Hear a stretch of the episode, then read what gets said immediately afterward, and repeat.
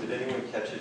You know, we, we've heard this story over and over, and so we get this idea that we tend to think that Jesus only showed his scars when the disciples asked to see them. But that's not how the story went if you listen closely. Jesus was all about his scars. He wanted people to see his scars. Listen to this. In verse 19 and 20, it says, Jesus came and stood among them and said, Peace be with you. After he said this, he showed them his hands and side. The disciples were overjoyed when they saw the Lord. No one asked to see them. He wanted them to see his scars. And then a little later, in verses 26 and 27, it says, A week later, his disciples were in the house again, and Thomas was with them. Though the doors were locked, Jesus came and stood among them and said, Peace be with you. Then he said to Thomas, Put your finger here, see my hands, reach out your hand, and put it into my side. Both times, Jesus said, Hey, it's me, look, my scars. Look at them. Franz Pilson writes, Jesus leads with his scars. Yet we've been trying not to touch them and to pretty up those holes ever since, both in Jesus and in ourselves. We all have scars. Many of us, many of the physical kind, but far more of the emotional kind, right? Sometimes they're even related. And each one of our scars has a story. Christy Brown writes of scars. There truly is a story behind every scar. Some of the stories are painful, some are funny, some are significant, while others less so. Some are filled with shame, while others are full of pride. Yet, without exception, every scar serves as a visible reminder of the wounds we have incurred. And I would add, invisible reminders too. For certainly our emotional wounds leave no fewer scars. I read of a man once who, when he was a young boy, his mother dropped him off outside an orphanage. He, didn't know it was an orphanage. She told him to sit under the tree and she'd be back in 30 minutes. She never came back. The man is now middle aged. Every time a loved one is late to meet with him, he has almost a, a complete breakdown. He gets so worked up that they're late. That's a scar. That's a wound. I bet if we went around this room, many of us, all of us, have scar stories, both from our physical wounds and our emotional wounds. But isn't it interesting that even though we all have scars, and we all know we all scars, we do our best to hide them. We don't want anyone to see the blemishes on our bodies. We don't want anyone to see the massive blemishes on our hearts and minds. I think sometimes we even try to hide scars from ourselves. Why? Why? Why do we as Christians think we need to look so perfect? Why? I get why our American culture does it. I understand. I understand why there are a thousand three different creams out there to hide our skin blemishes. I get it. Our culture tells us perfect skin is beautiful. Look at the way they target teenagers and acne. I mean, what is more natural than teenagers getting pimples? But not in our culture.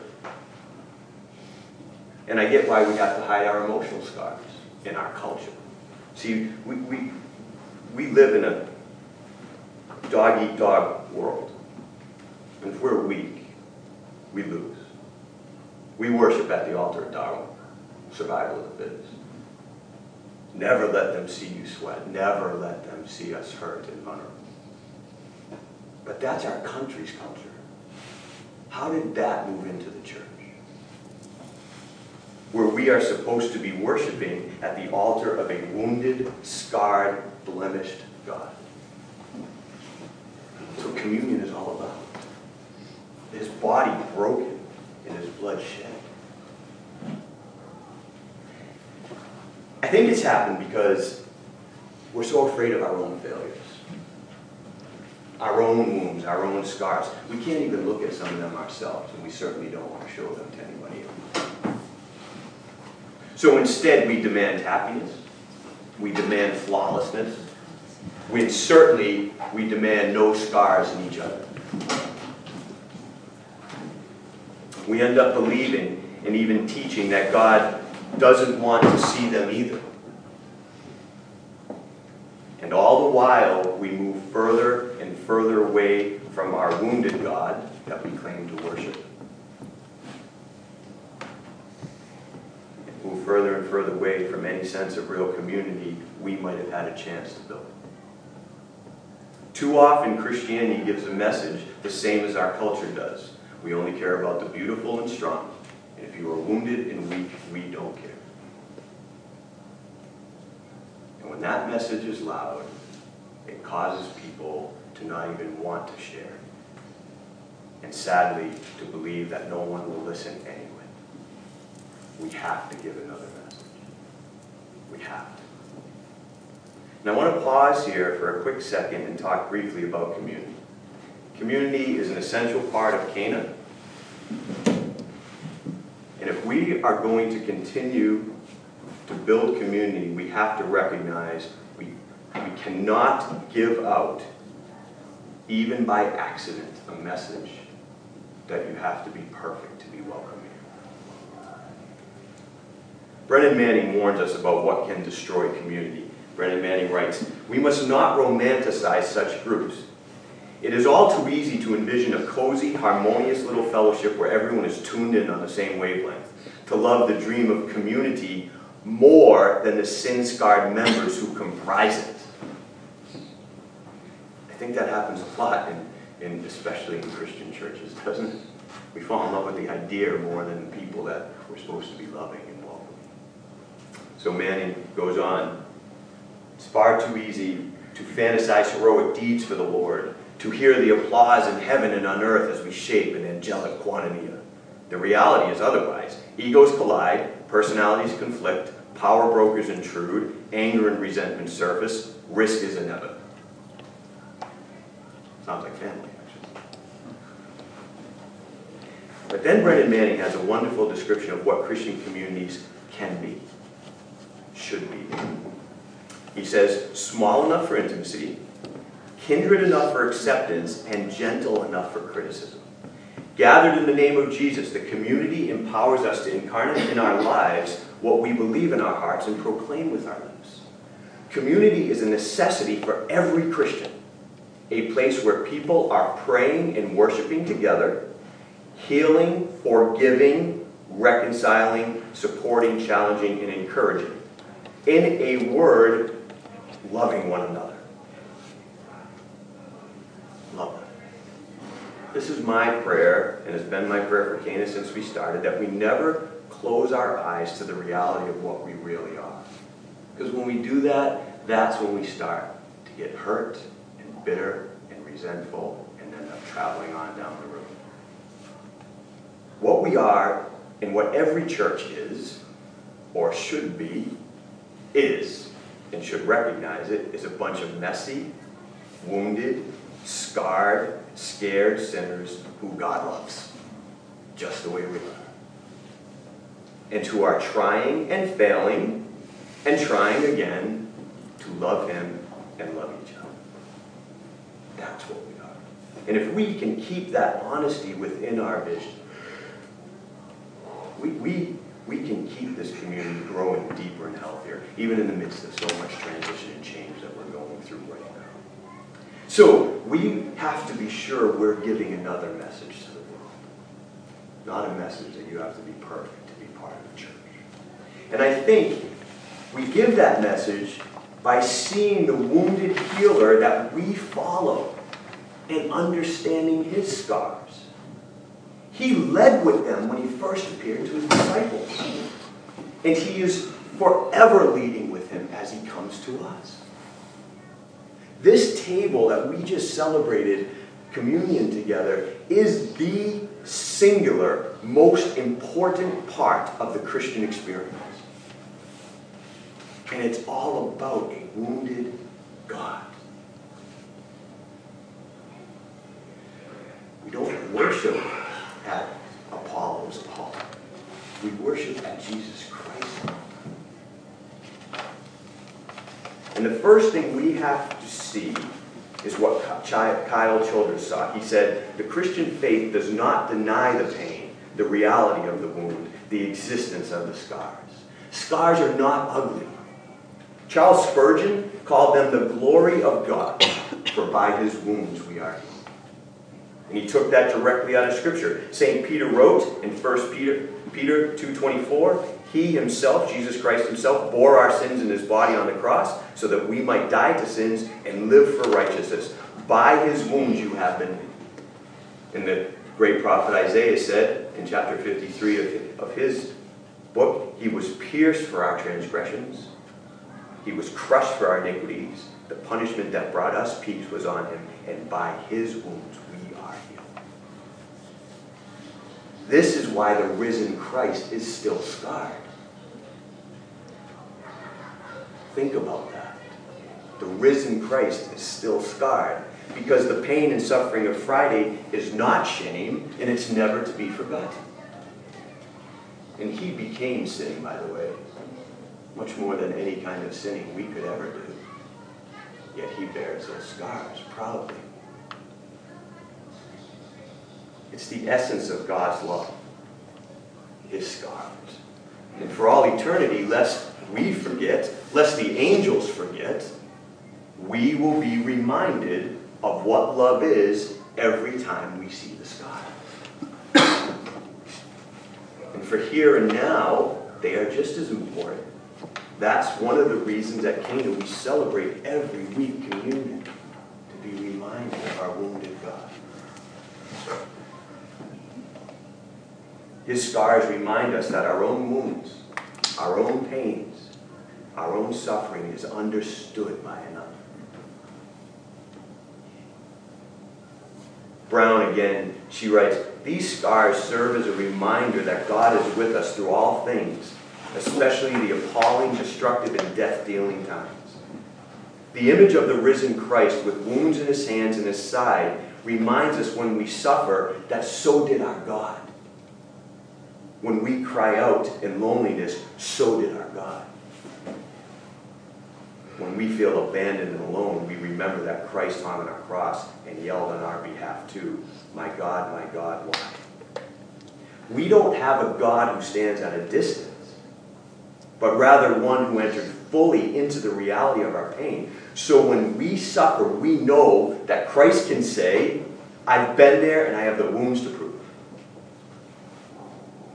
And we all know sometimes the only true comfort to be found in this world is from the empathy of one who knows. Right?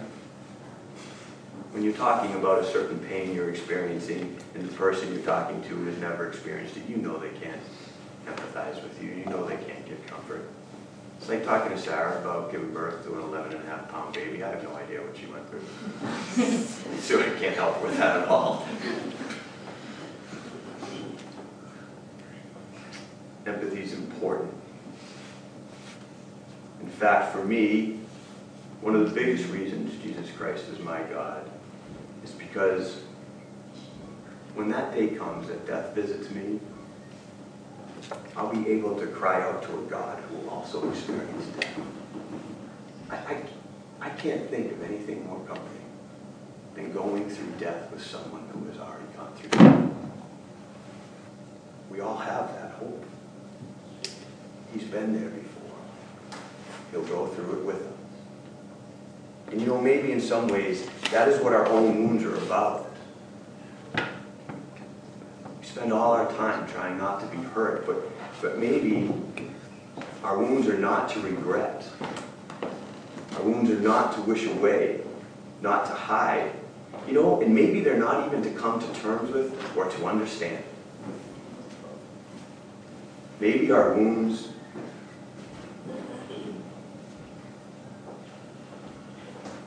just to use to love others better. Maybe that's it. Oh, you got, sorry, Ian, yeah, you gotta go around. Sorry, Drew, you gotta go around there using that room.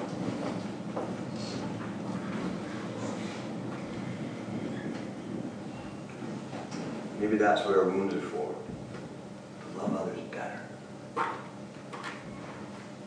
To see honestly all of our own failures, our own sufferings, our own wounds caused by the choices of others but let's be honest, sometimes by our own choices. And then to be able to look on the same in others and not judge, not fear, but simply reach out and love and understand what they are going through. Maybe our own wounds, to look on our own scars and know we are profoundly loved by God. Not despite them, but maybe even because of them.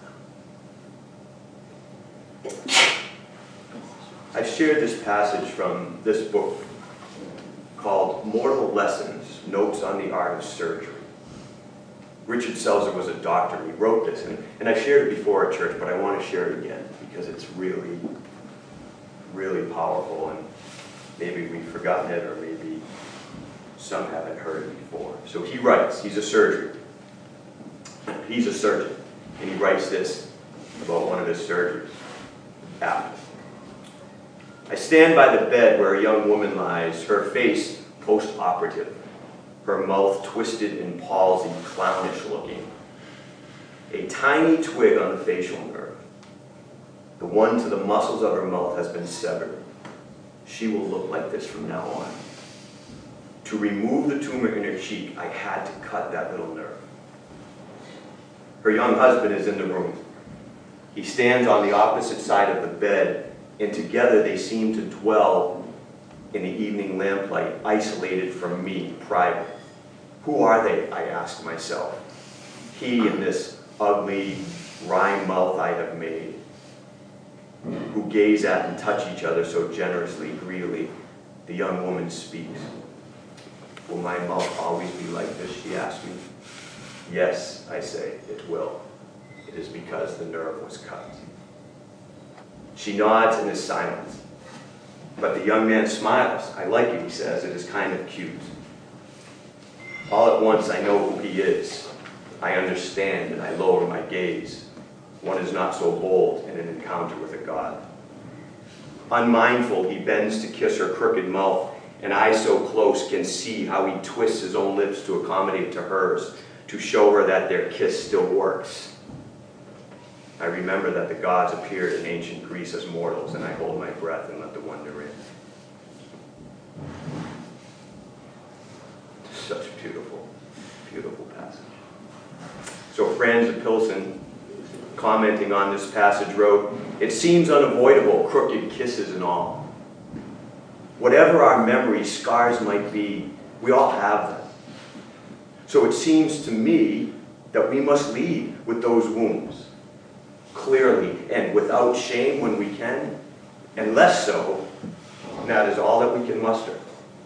In order to do that, we must give and receive all the crooked kisses that we can.